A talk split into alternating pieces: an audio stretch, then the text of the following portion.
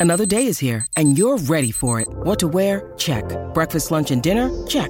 Planning for what's next and how to save for it? That's where Bank of America can help. For your financial to-dos, Bank of America has experts ready to help get you closer to your goals. Get started at one of our local financial centers or 24-7 in our mobile banking app. Find a location near you at bankofamerica.com slash talk to us. What would you like the power to do?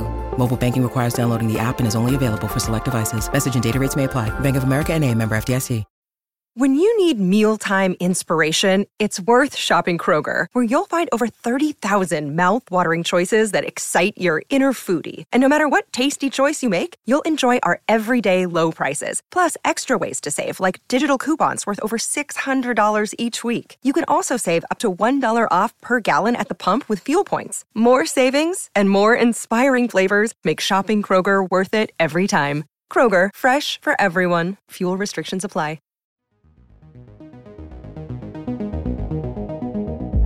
During the spookiest time of the year, there are a few guidelines all ghosts and goblins should follow. Always stay on sidewalks. Never go to a stranger's house. And never go out alone. I have crossed oceans of time to find you. Ja. Dracul.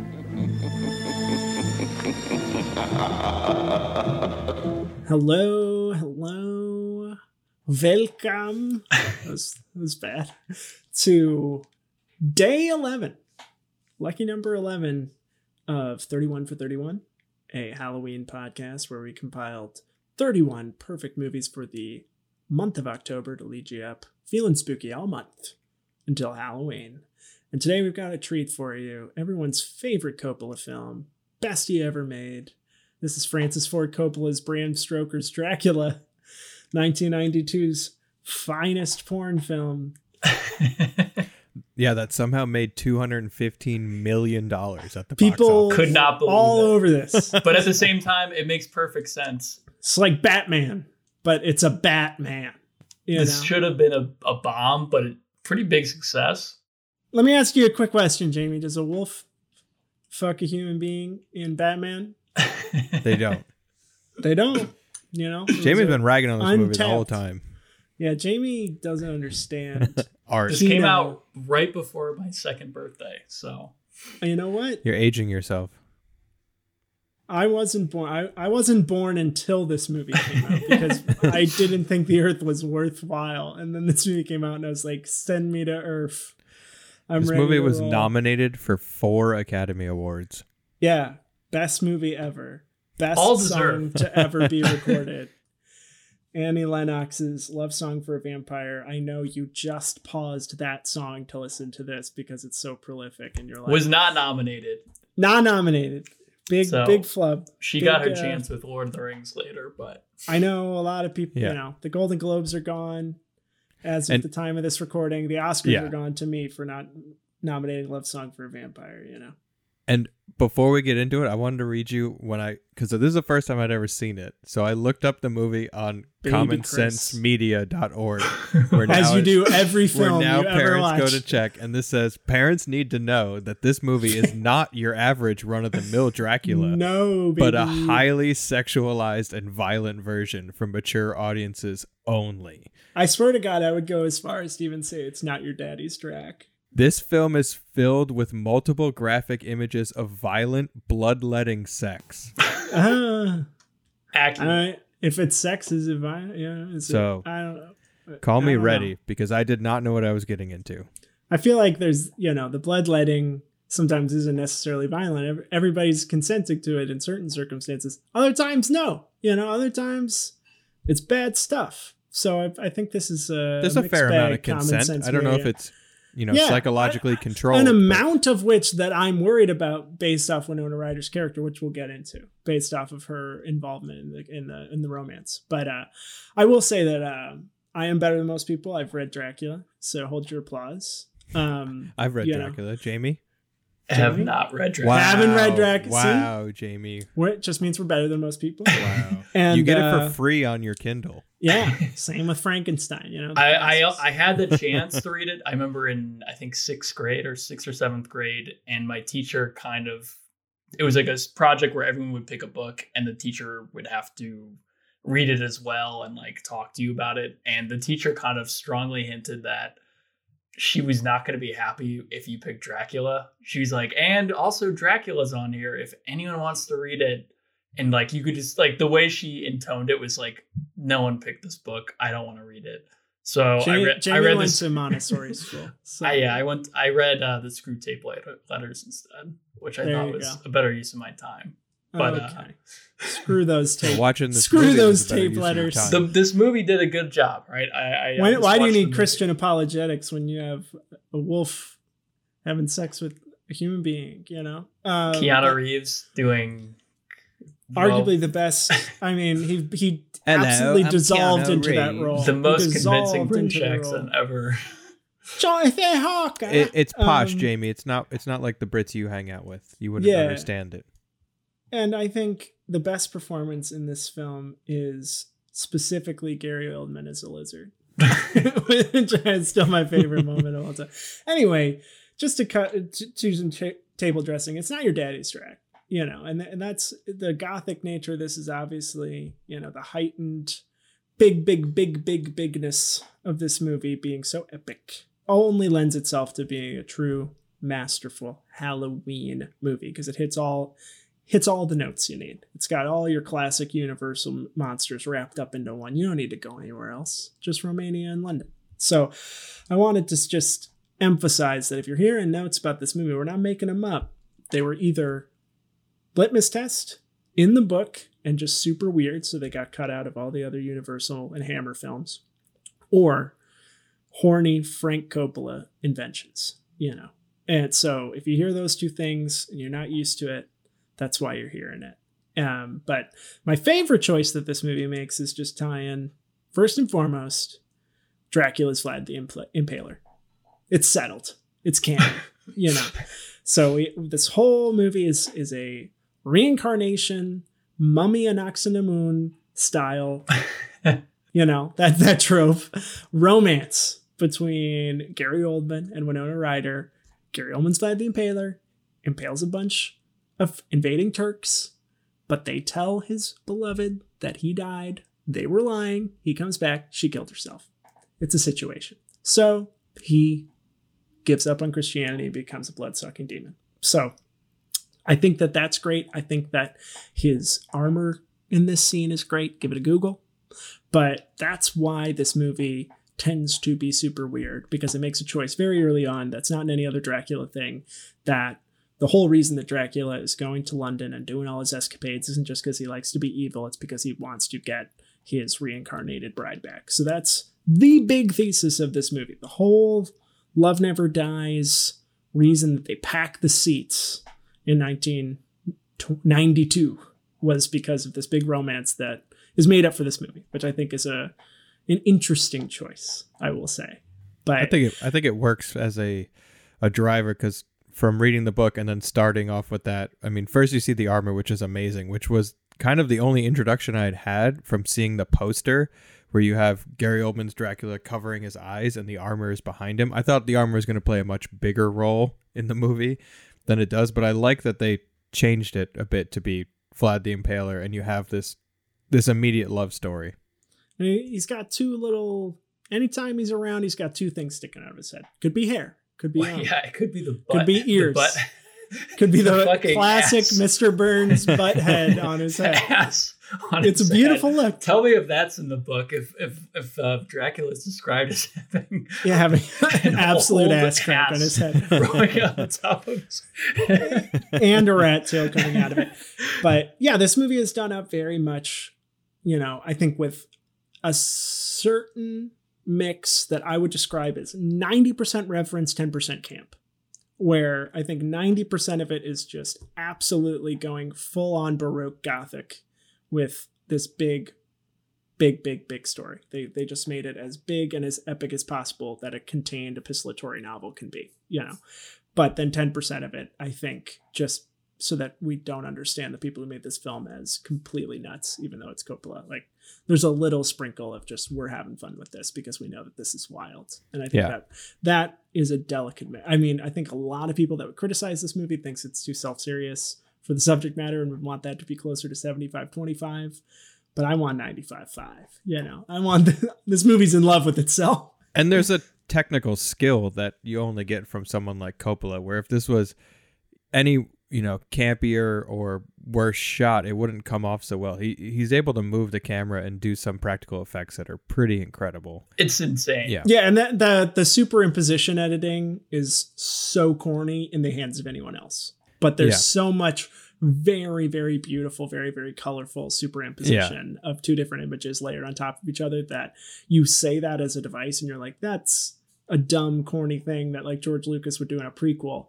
And then you're like, "Wait a minute, that actually is a really great shot of like a train, but then it's on a Yeah, book the, and then and like- the yeah. eyes. I mean, it's become corny too, just because it's like the simplest effect to do now in the digital age. You just like change some opacity modes and change some layers. Whereas back then, you're actually doing double exposures and practical projection, rear screen and front screen. It's much Yeah. more interesting. And there's a real texture to this movie that makes everything feel very, very, very practical. I Yeah. think, except for I mean, some even from moments that we'll talk about. yeah, I mean, from the start though, that one lightning strike that's like a practical light is awesome. I was like, sign me up for this, and then and then it kind of bounced me around the carriage a bit more than I was prepared for. oh, bouncy bounce. the audience going into this certainly has to gear themselves for what they're in for and like you have to like set your expectations and like what sort of movie you're in going in with like the wrong foot forward kind of spoils the entire movie it can kind of totally warp what you're seeing and you're like this is fucking ridiculous which it is but i think there is something going on here that is commendable and only coppola who I don't know how. I mean, with The Godfather, like you just look at his filmography and it's like he goes out and does The Godfather, and then like he has all these kind of crazy big swings.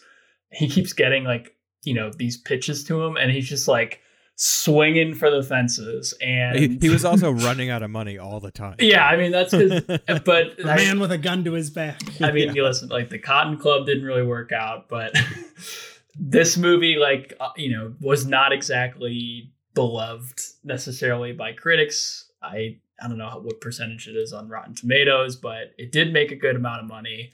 Although I think he also short. And then he goes, yeah. Then he goes on to do Jack and the Rainmaker. he had a loses all, difficult night. then has to This is his finest film of the '90s, de- declaratively. I think he comes right off of Godfather Three. He's like, "All right, you guys didn't like that. You guys didn't like that. You thought it was a little too uh, off the beaten path for what you were expecting from me. All right, I'm gonna mess with you a little bit more." And the people are like, "Oh, he's doing Dracula. That'll be meat and potatoes." No, no, no, no, no. He served borscht. He gave it to us. So I'm I'm uh I'm gonna just gonna dive in and talk about how moment for moment this subverts expectations. If you're clicking on this on Netflix, as many did last year even, and just said, I'm watching a vampire movie. So much of the pleasure of watching this movie is what I think is most entertaining about Dracula as a character. And I think what makes him the best Halloween character of all of the Universal monsters. It's because he is an indefinable demon. I think that there are limits put upon him that if you watch Twilight and you say, hey, why are they glowing and not, you know, why they need to have rules, like zombies have rules. Why is this happening? He never had rules. He got to do whatever the fuck he wanted. He's just a, he's fucking antichrist pretty much. He gets to be gas. He gets to be a wolf. He gets to be a bat. He gets to be a lizard person. He, gets can to be do whatever- eyes in the sky. he's whatever. You know, don't worry about it. He's pretty much omnipotent. And then he has a there are a couple rules on how to kill him that are strange. But He can I kind of be love that- flames on the ground. That might have Yeah, been him. He can be a pile of rats that form a human. aroma person. Don't worry about it. You know, he is just this indefinable evil darkness that gets to have great speeches with his, you know, the only real monster in Universal Monsters that has a true nemesis, that has a reason to, you know, a metaphysician Dutchman who wants to destroy incarnate darkness. You know, like that's a fun Abraham Van Helsing foil. So I think that's why in this movie there's a lot of surprises where it's like, okay, he's a wolf man, he's a you know, he's this, he's that. Why why did they invent that? Of course, a lot of that's in the original book, you know, all that's been said. But I think that matches up that sense of oh my gosh, wonder happens scene to scene to scene in this movie in a way where a lot of other movies where there are monsters, they expect you two hours in for the main characters to still be surprised that there's a monster because they when you're like couldn't they have wrapped their head around the fact that like zombies need to be shot in the head by now? Whereas in this movie it's like every single moment to moment it's like jesus christ now he's green gas. You know like jesus christ now he's just like a straight up like dark angel demon. You know so i think that that plays a very important part into why it's just a really fun beat to beat movie, even though at times it's slow, at times it's plotty. Just anytime Gary Oldman gets to be on screen doing something wild, you know, it's like, oh my gosh, look at this now, and they did it all practically, and he looks great, and he's he's hamming it up, you know. So I think that's my plea for, you know, BS's D is my you know is a good movie monster just because he is about the he's more thematic than he is material in terms of like limits and rules. Yeah.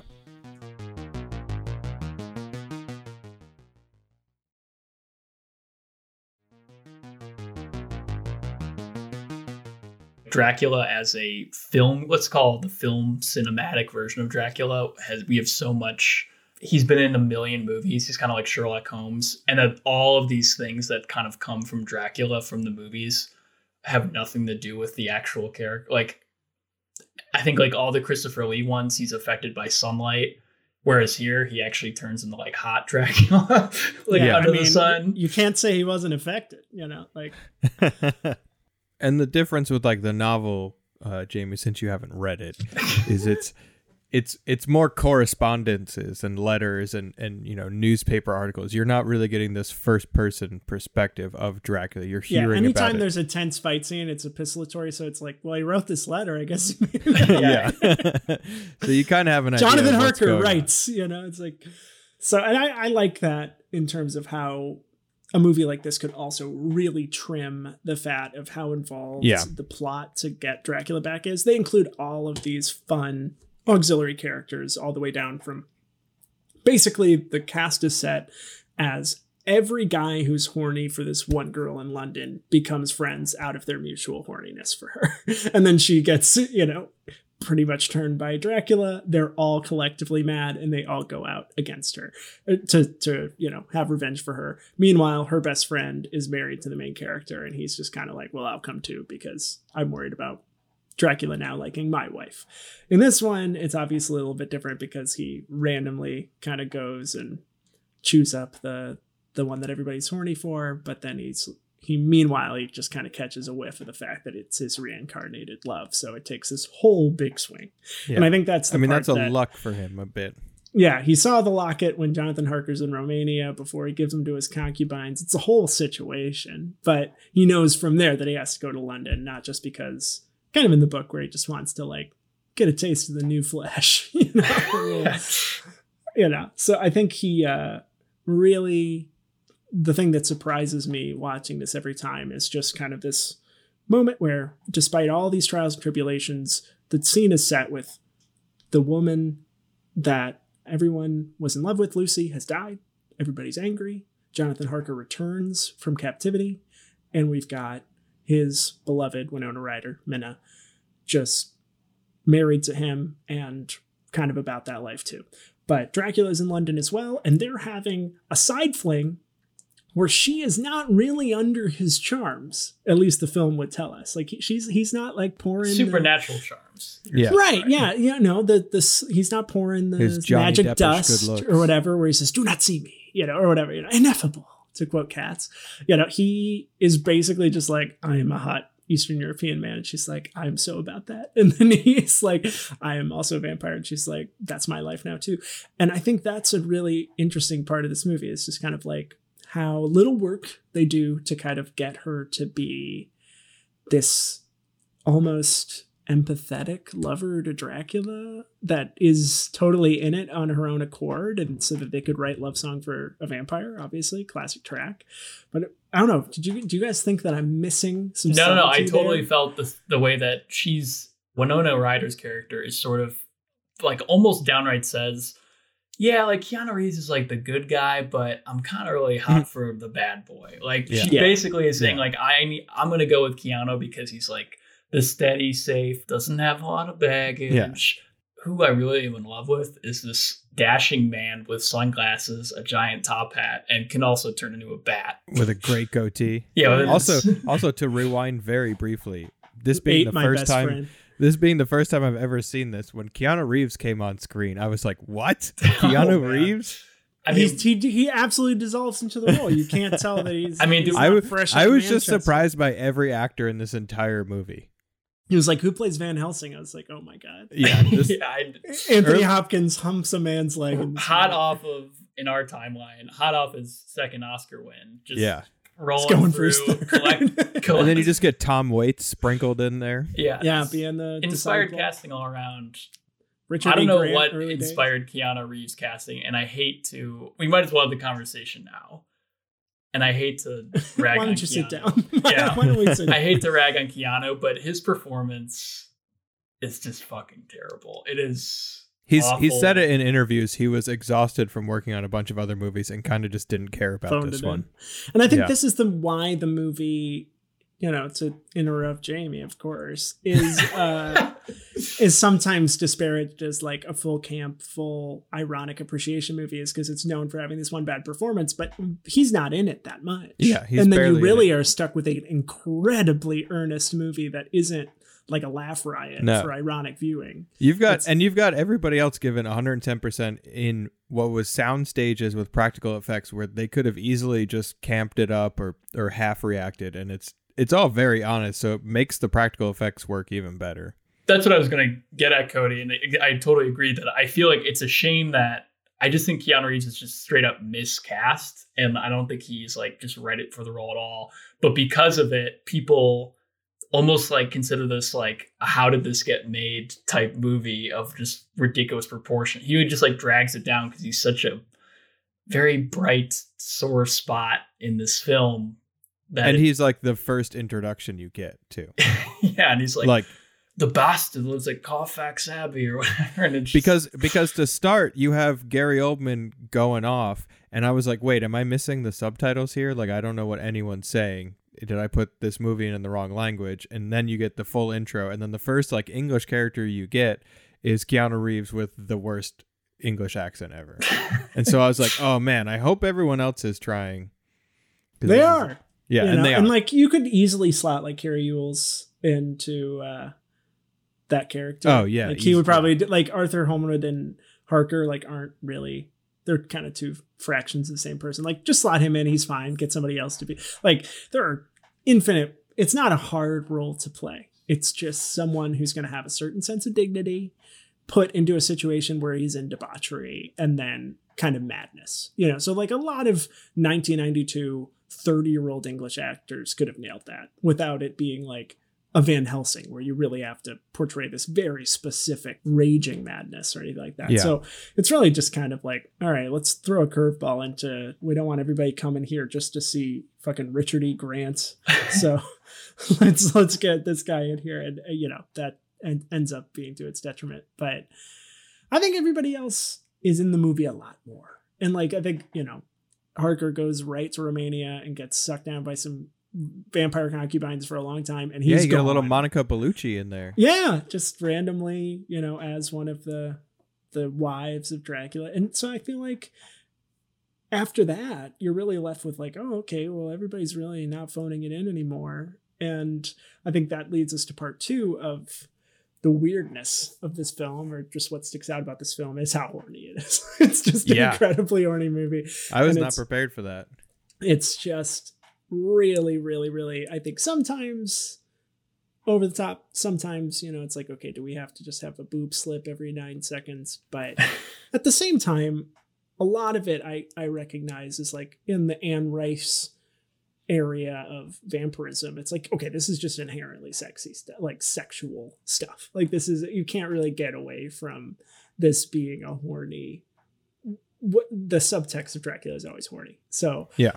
I you know i'd be prude to to push against it but i do not need a werewolf fucking like that, that's where i draw the line because that's really early on too where it's like That's very early. Well, on. George like, we are going out. for this. I need to see all of the behind the scenes of how they set these shots up and what was. i'm sure you do chris on blu-ray but Yeah. um Although it's annoying because the collector's edition on the on the regular Blu-ray has the cool cover with the armor, but the 4K one doesn't have the cool cover. So now I'm torn. it's a real catch 22 what i want whatever copy just says fcc bsd 4k I'll custom I'll custom make you one. too yeah thank you but yeah i think that's um really why there's a certain like furrowed brow at this movie just because it's like wow that's a stark moment where like something weird happens but you know you could read i think two very different articles that could say like there's wild things where they introduce introduce this resurrection narrative and very overt horniness to this movie but i think there is a huge amount of reference for this movie um, for the things that it gets right about the book and includes to the benefit of the story and I think to the benefit of being a fun Halloween free for all kind of movie in that it's just like all of the Halloween gets horny. Powers- Yeah. Halloween gets and I'm I, who's to say if Bram Stoker could rewrite this now, I'm pretty sure it'd be horny. Yeah, He- if he had the pages, you know, Yeah, he just couldn't. It down. I mean, like But I think- every vampire story after this is basically just overly sexualized. So it's not that hard of a leap to make to say that. Right. The Anne Yeah. Rice influence seeps in, and it's just like, oh, that just makes a ton more sense than somebody just being hungry. But we'll get to that later. But I, I think fun parts of this are just the the twists and turns of like, okay, we're gonna arrive at Castle Dracula, which looks like a person sitting down, which is weird but cool. And we're gonna kill yeah, all the Dracula at the end of this. awesome. But I think there's just so many moments that make this just an absolute fun watch as just all of the atmosphere is just really, really damp with what the fuck moments of oh my gosh, this this weird otherness that is totally unexpected. That if I said to Chris, who just watched this, that his DVD skipped and there was a scene that he didn't see where Dracula came out of a lake as a fish monster and dragged a gatekeeper into it and then blood spurted everywhere. He'd be like, that's totally sure. Yeah, I would I would pause the recording to go try to watch it on yeah. YouTube. You would go be like, be okay, pissed. I got a FCC, FD, yeah, BSD. You know, I was scene. yeah. Halfway There's through this so movie, I was prepared for anything, and I was I had the biggest grin on my face, and was just like, I couldn't I couldn't imagine going to the movie theater and seeing this with a crowd. Like this is a Francis Ford Coppola film, and I would be in a crowd of of people in the theater versus just at home and watching. If someone this. arrived to this movie a half hour late, you'd be, they'd be like, "What happened?" And they're like, "They ate a baby and a wolf fucked a woman." yeah, I expect I expect a lot of people walked out. yeah, people probably did walk. yeah. I- To Jamie's point, I think this is something where people probably brought their kids to this, and they were like, "It's not your daddy's Drac. We already told you on the podcast." And they that scene where the turned vampire beloved of so many guys, which is kind of a weird character, but true to the book of Lucy coming down with that toddler, like Oh, going to midnight snack, you know, like, am I going to watch a child get their head ripped off? Like, I don't know. Like, this movie could get away with anything, you know? And I think that's part of the real idea of him having free reign over this project to just make it Bram Stoker's Dracula and like this very particular vision makes it like in terms of violence, in terms of horniness, in terms of like weird escapades that deviate from the plot. It holds you in and it, it's an epic, somewhat long movie, but it constantly holds your attention even when they're talking about like London real estate markets because you're like I don't know if I'm going to need to know this for the next time somebody somebody's throat out as a lizard person or something like so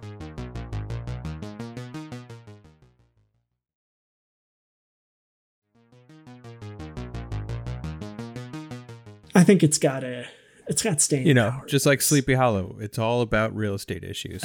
honestly if you if you think about halloween you know It's about the houses. It's about Yeah, the it's about real estate. I mean, Sure, Crimson real estate. Peak was all about real estate too. I know. Let's look at this list and make a case. For real estate. the This is guest. yeah. Where is he a guest? In real estate, you know.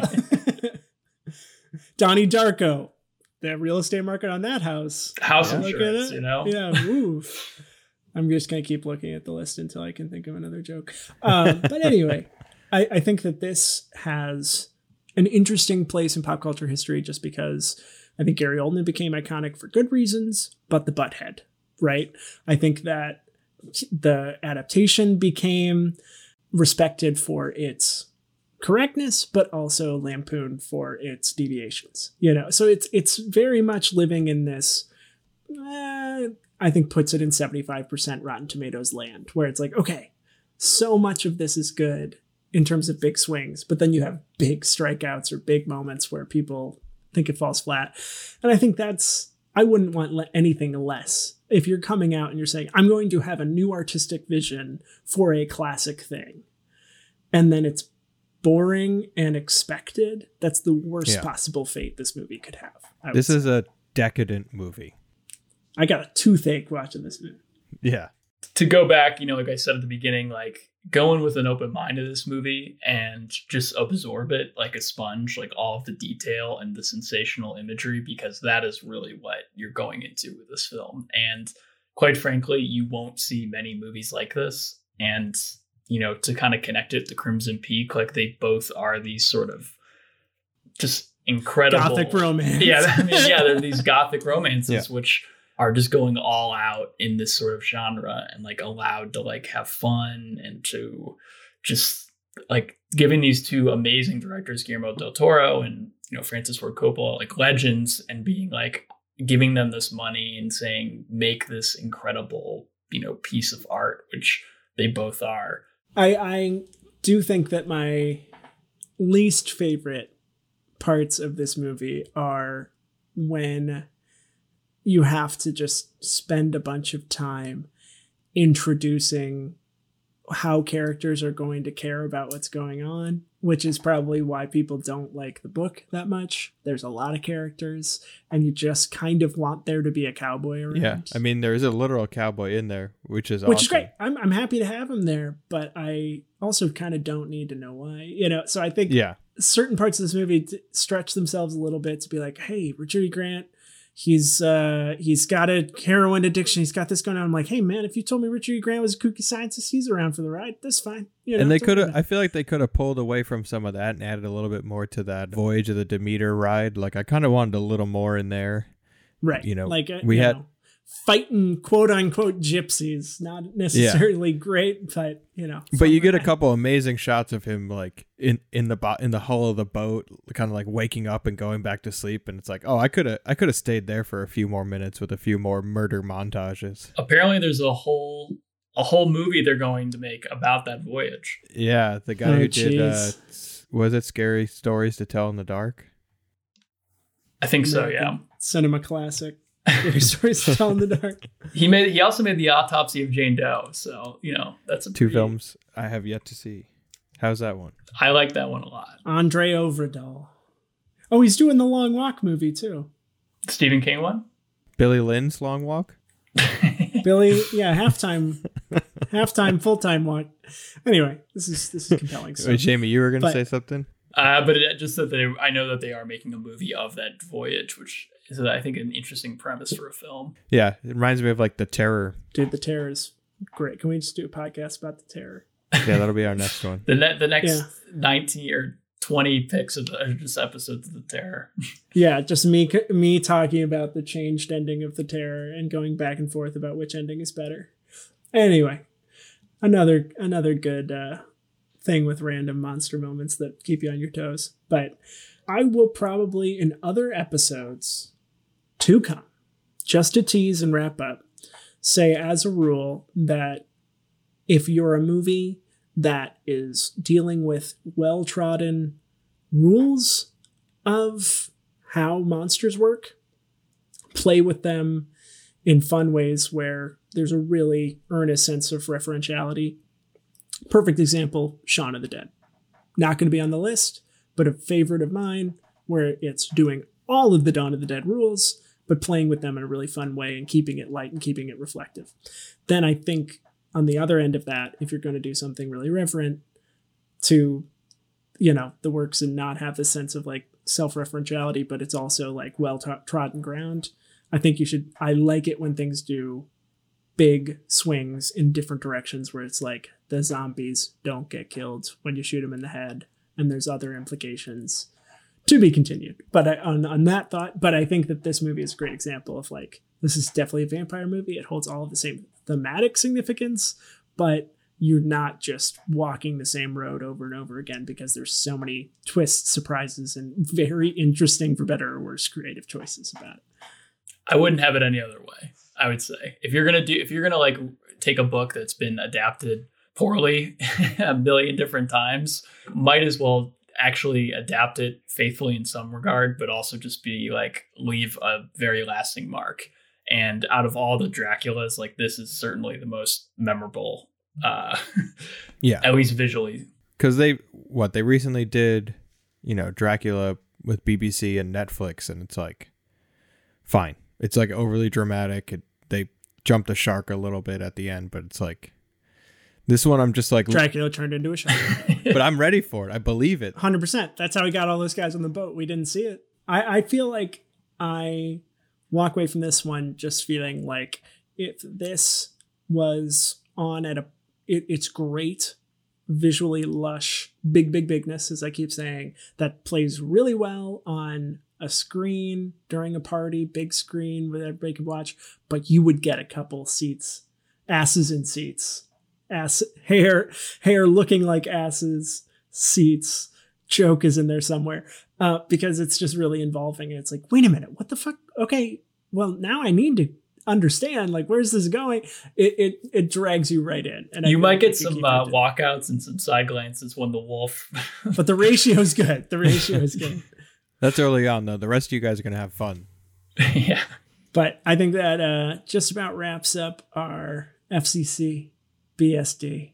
Thank you for letting me enter that in and make it happen like it's a new part of the lexicon. But I would say that for next time, we've got an exciting movie for you, but uh, sticking in the 90s.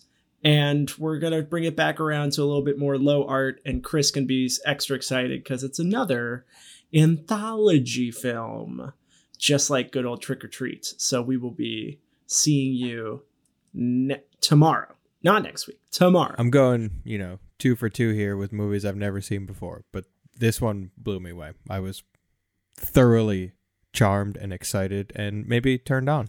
Yeah, so come back next week for Twilight Saga New Moon. Um, one of the best movie soundtracks of the last 20 years, in my opinion maybe the best since Annie Lennox's Love Song for a Vampire. But uh but yeah, thanks for uh, Yeah, when that comes on over the credits, man, I was not even prepared for that. Oh baby. I I left the credits on. I left them rolling. Until tomorrow.